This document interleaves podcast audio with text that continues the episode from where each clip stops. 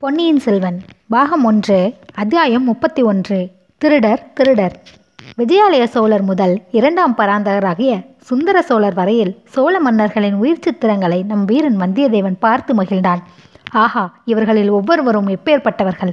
எத்தகைய மகாவீரர்கள்? உயிரை திறனமாக மதித்து எவ்வளவு அரும்பெரும் செயல்களை ஏற்றியிருக்கிறார்கள்? கதைகளிலும் காவியங்களிலும் கூட இப்படி கேட்டதில்லையே. இத்தகைய மன்னர் பரம்பரையை பெற்ற சோழ நாடு பாக்கியம் செய்த நாடு. இன்று அவர்களுடைய ஆட்சியின் கீழ் உள்ள நாடுகள் எல்லாம் பாக்கிய செய்த நாடுகள்தாம். மேற்கூறிய சோழ மன்னர்களின் சரித்திரங்களை சித்தரித்த காட்சிகளில் இன்னொரு முக்கியமான அம்சத்தை வந்தியத்தேவன் கவனித்தான். ஒவ்வொரு சோழ அரசருக்கும் பழுவூர் சிற்றரசர் வம்ச வம்சத்தினர் தலைசிறந்த உதவிகள் செய்திருக்கிறார்கள். வீர தொண்டுகள் பல புரிந்து வந்திருக்கிறார்கள். முத்தரையர் வசத்தில் இருந்த தஞ்சை கோட்டையை முற்றுகையிட்டு முதலில் அந்நகரில் பிரவேசித்தவர் ஒரு பழுவேட்டரையர். இரு கால்களும் இழந்த விஜயாலய சோழன் திருப்புரம்பியம் போர்க்களத்தில் புகுந்து அதிபராக்கிரம செயல்களை புரிந்தபோது அவனுக்கு தோல் கொடுத்து தூக்கி சென்றவர் ஒரு பழுவேட்டரையர். ஆதித்த சோழன் தலையில் கிரீடத்தை வைத்து பட்டாபிஷேகம் செய்தவர் ஒரு பழுவேட்டரையர். ஆதித்த சோழன் யானை மீது பாய்ந்து பல்லவ அபராஜித்தவர்மனை கொன்றபோது ஆதித்தன் பாய்வதற்கு வசதியாக முதுகும் தோளும் கொடுத்தவர் ஒரு பழுவேட்டரையர். பராந்தக சக்கரவர்த்தி நடத்திய பல போர்களில் முன்னணியில் புலிக்குடியை எடுத்து சென்றவர்கள் பழுவேட்டரையர்கள். ராஜாதித்யன் போர்க்களத்தில் காயம்பட்டு விழும்போது அவனை ஒரு பழுவேட்டரையர் தன் மடியின் மீது போட்டுக்கொண்டு ராஷ்டிரகூட படைகள் தோற்று ஓடுகின்றன என்ற செய்தியை தெரிவித்தார். அவ்விதமே அறிஞ்ச இருக்கும் சுந்தர சோழருக்கும் வீரத்தொண்டுகள் புரிந்து உதவியவர்கள் பழுவேட்டரையர்கள்தான். இதையெல்லாம் சித்திர காட்சிகளில் பிரத்யட்சமாக பார்த்த வந்து வல்லவரையன் சொல்ல முடியாத வியப்பில் ஆழ்ந்தான். அண்ணன் தம்பிகளான பழுவேட்டரையர்கள் இன்று சோழ நாட்டில் இவ்வளவு ஆதிக்கம் வகிப்பதற்கு காரணம் இல்லாமல் போகவில்லை. சுந்தர சோழர் எது விஷயத்திற்கும் அவர்களுடைய யோசனையை கேட்டு நடப்பதிலும் வியப்பில்லை. ஆனால் தான் இப்போது பெரிய சங்கடத்தில் அகப்பட்டு கொண்டிருப்பது என்னவோ நிச்சயம். சின்ன பழுவேட்டரையருக்கு தன் பேரில் ஏதோ சந்தேகம் ஜனித்துவிட்டது. பெரியவர் வந்துவிட்டால் அந்த சந்தேகம் ஊர்ஜிதமாகிவிடும். முத்திரை மோதிரத்தின் குட்டு வெளியாகிவிடும். பிறகு தன்னுடைய கதி அதோ கதிதான் சின்ன பழுவேட்டரையர் நிர்வாகத்தில் உள்ள தஞ்சாவூர் பாதாள சிறையை பற்றி வல்லவராயன் கேள்விப்பட்டிருந்தான். அதில் ஒருவேளை தன்னை அடைத்துவிடக்கூடும் பாதாள சிறையில் ஒருவனை ஒரு தடவை அடைத்துவிட்டால் பிறகு திரும்பி வெளியேறுவது அநேகமாக நடவாத காரியம்.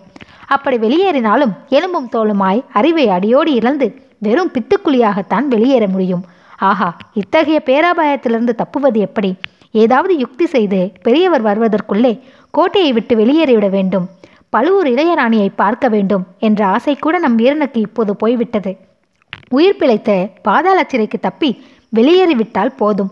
ஓலை இல்லாவிட்டாலும் குந்தவை பிராட்டியை நேரில் பார்த்து செய்தியை சொல்லிவிடலாம். நம்பினால் நம்பட்டும் நம்பாவிட்டால் போகட்டும். ஆனால் தஞ்சை கோட்டையை விட்டு வெளியேறுவதற்கு என்ன வழி? தான் உடுத்தியிருந்த பழைய ஆடைகள் என்ன ஆயின என்ற சந்தேகம் திடீரென்று வந்தியத்தேவன் மனதில் உதயமாயிற்று. தன்னுடைய உடைகளை பரிசீலனை செய்து பார்ப்பதற்காகவே தனக்கு இவ்வளவு உபச்சாரம் செய்து புது ஆடைகளும் கொடுத்திருக்கிறார்கள். குந்தவை தேவியின் ஓலை தளபதியிடம் அகப்பட்டிருக்க வேண்டும். சந்தேகமில்லை. தான் புலவர்களுடன் திரும்பி போய்விடா வண்ணம். தன் கையை இரும்பு பிடியாக அவர் பிடித்ததன் காரணமும் இப்போது தெரிந்தது.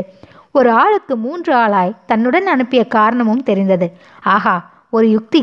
உடனே யுக்தி கண்டுபிடிக்க வேண்டும். இதோ தோன்றிவிட்டது ஒரு யுக்தி. பார்க்க வேண்டியதுதான் ஒரு கை. வீரவேல் வெற்றிவேல். வந்தியத்தேவன் சித்திர மண்டபத்தின் பலகனி வழியாக வெளியே பார்த்தான். சின்ன பழுவேட்டரையர் பரிவாரங்கள் புடைசூழ குதிரை மேல் வந்து கொண்டிருந்தார். ஆஹா இதுதான் சமயம். இனி ஒரு கணமும் தாமதிக்க கூடாது. வாசற்படிக்கு பக்கத்தில் உட்கார்ந்து சொக்கட்டான் ஆடிய ஏவலாளர்கள் மூவரும் ஆட்டத்தை நிறுத்திவிட்டு எழுந்தார்கள். மாளிகை வாசலில் சின்ன பழுவேட்டரையர் வரும் சத்தம் அவர்களுடைய காதிலும் விழுந்தது. வந்தியத்தேவன் அவர்கள் அருகில் நெருங்கி அண்ணன்மார்களே நான் தரித்திருந்த உடைகள் எங்கே? என்று கேட்டான். அந்த அழுக்கு துணிகள் இப்போது என்னத்துக்கு? எஜமான் உத்தரவுப்படி புதிய பட்டு பீதாம்பரங்கள் உனக்கு கொடுத்திருக்கிறோமே என்றான் ஒருவன். எனக்கு புதிய உடிகள் தேவையில்லை. என்னுடைய பழைய துணிகளே போதும். அவற்றை சீக்கிரம் கொண்டு வாருங்கள். அவை சலவைக்கு போயிருக்கின்றன. வந்தவுடனே தருகிறோம். அதெல்லாம் முடியாது. நீங்கள் திருடர்கள். என்னுடைய பழைய உடையின் பணம் வைத்திருந்தேன். அதை திருடிக் கொள்வதற்காக எடுத்திருக்கிறீர்கள். உடனே கொண்டு வாருங்கள். இல்லாவிட்டால் இல்லாவிட்டால் என்ன செய்து விடுவாய் தம்பி? எங்கள் தலையை வெட்டி தஞ்சாவூருக்கு அனுப்பி விடுவாயோ ஆனால் இதுதான் தஞ்சாவூர். ஞாபகம் இருக்கட்டும். அடே என் துணிகளை உடனே கொண்டு வருகிறாயா இல்லையா? இருந்தால் தானே தம்பி கொண்டு வருவேன். அந்த அழுக்கு துணிகளை வெட்டாற்று முதலமைகளுக்கு போட்டுவிட்டோம். முதலை வயிற்றில் போனது திரும்பி வருமா? திருட்டு பயல்களே என்னுடைய என்னுடைய நான் விளையாடுகிறீர்கள்? இதோ உங்கள் எஜமானிடம் சென்று சொல்கிறேன் பாருங்கள் என்று வந்தியத்தேவன் வாசற்படியை தாண்டத் தொடங்கினான். மூவரில் ஒருவன் அவனை தடுப்பதற்காக நெருங்கினான். வந்தியத்தேவன் அவனுடைய மூக்கை நோக்கி பலமாக ஒரு குத்து விட்டான் அவ்வளவுதான். அந்த ஆள் மல்லாந்து கீழே விழுந்தான். அவன் மூக்கிலிருந்து ரத்தம் சொட்டத் தொடங்கியது. இன்னொருவன் வந்தியத்தேவனுடன் மல்யுத்தம் செய்ய வருகிறவனைப் போல் இரண்டு கைகளையும் முன்னால் நீட்டிக்கொண்டு வந்தான். நீட்டிய கைகளை வந்தியத்தேவன் பற்றி கொண்டு தன் கால்களில் ஒன்றை எதிராளியின் கால்களின் மத்தியில் விட்டு ஒரு முறுக்கு முறுக்கினான். அவ்வளவுதான். அந்த மனிதன் அம்மாடி என்று அலறிக்கொண்டு கீழே உட்கார்ந்து விட்டான்.